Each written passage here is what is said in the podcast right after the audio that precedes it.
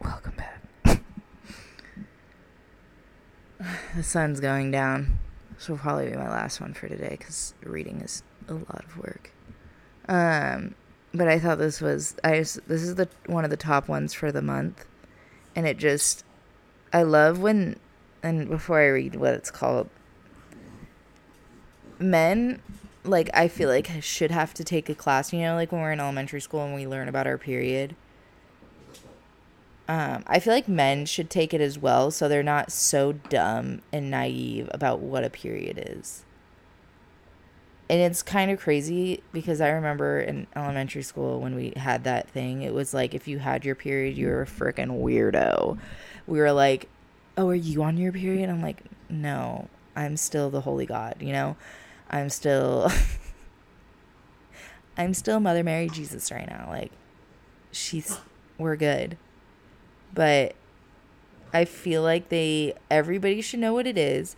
And this brings up that one point where they sent that lady into space with a hundred tampons for two days or what, or whatever. And like a hundred. I just find it rude that they gave her a hundred, but they only sell packs of thirty six at the freaking Target. Because you know what's annoying is like when you know it's coming, but you're too lazy to go to Target to get it, and then it starts, and you're like, fuck, I only have two left, and I'm gonna be like on my deathbed. You know, you're not trying to get TSS, so you're like, I need to go to Target. And then you go to Target, and then you're like, why am I buying something, so many things? Because it's like an emotional buy. You're like, now I need to buy a candle. Now I need to buy some ice cream. And now I need to buy some chocolate and maybe something to help my depression. But all over a period. And we should be able to do a tax write off for that. We didn't ask for this. If men are able to write off the dumb shit they buy, we should be able to write off things that are mandatory for us to buy so we don't ruin all of our sheets and clothing. But, anyways, am I the asshole for laughing at my housemate when he suggested I not shower on my period? I've I hate that. I've 31F. I'm 30. Okay, no, that makes sense. I've 30. Okay, she's 31F. I'm not going to read this sentence. It's really bothering me. Live in a share house. One of the housemates, Jack, male 30, has never lived with a woman outside of his mother, but likes to say that he is aware of woman issues and calls himself a feminist. For instance, he does not agree with the saying no uterus, no opinion because it's my job to be informed about any issues that could affect me if I become a father or husband, which is fine until it came to this issue. I still am no uterus, no opinion, but whatever. Um, so like most biological women, I have periods. I, however, cannot use tampons or cups due to a condition called Okay, maybe now I am the problem because I don't know what this is. I think it is when it, vagin vaginismus, and I, am gonna look it up after this, but it's pazzolism. I think it's when they have like a. I'm not even gonna try and explain what this is, but I know I think I know what it is, um, because actually, you know how I know this is what this is. There was a girl, um, and I'm sorry I have stories for everything, but my friends who went to ASU, there was a girl in her sorority. And listen how fucking gross this is. Are you ready for this? Gag warning. Goes to, you know, like ASU is a huge football school. So they were doing like a pregame party, whatever, a tailgate. She gets belligerently drunk. And obviously, this is like a friend in their sorority. And she, what's it called? So she is on her period at the time.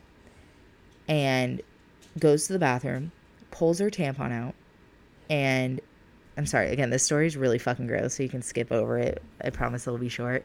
Pulls her tampon out, puts it back in because she realized she didn't have anything, and again, extremely drunk. And then goes to the doctor because obviously she got like a really, really bad infection down there. Vaginismus, or. she finds out after this that she has vaginismus and like she never knew. And if it wasn't for her doing that, she would have never have known. But anyways, Q today Oh, wait, I missed more. I also, I know the shock, shower during this time. Wow.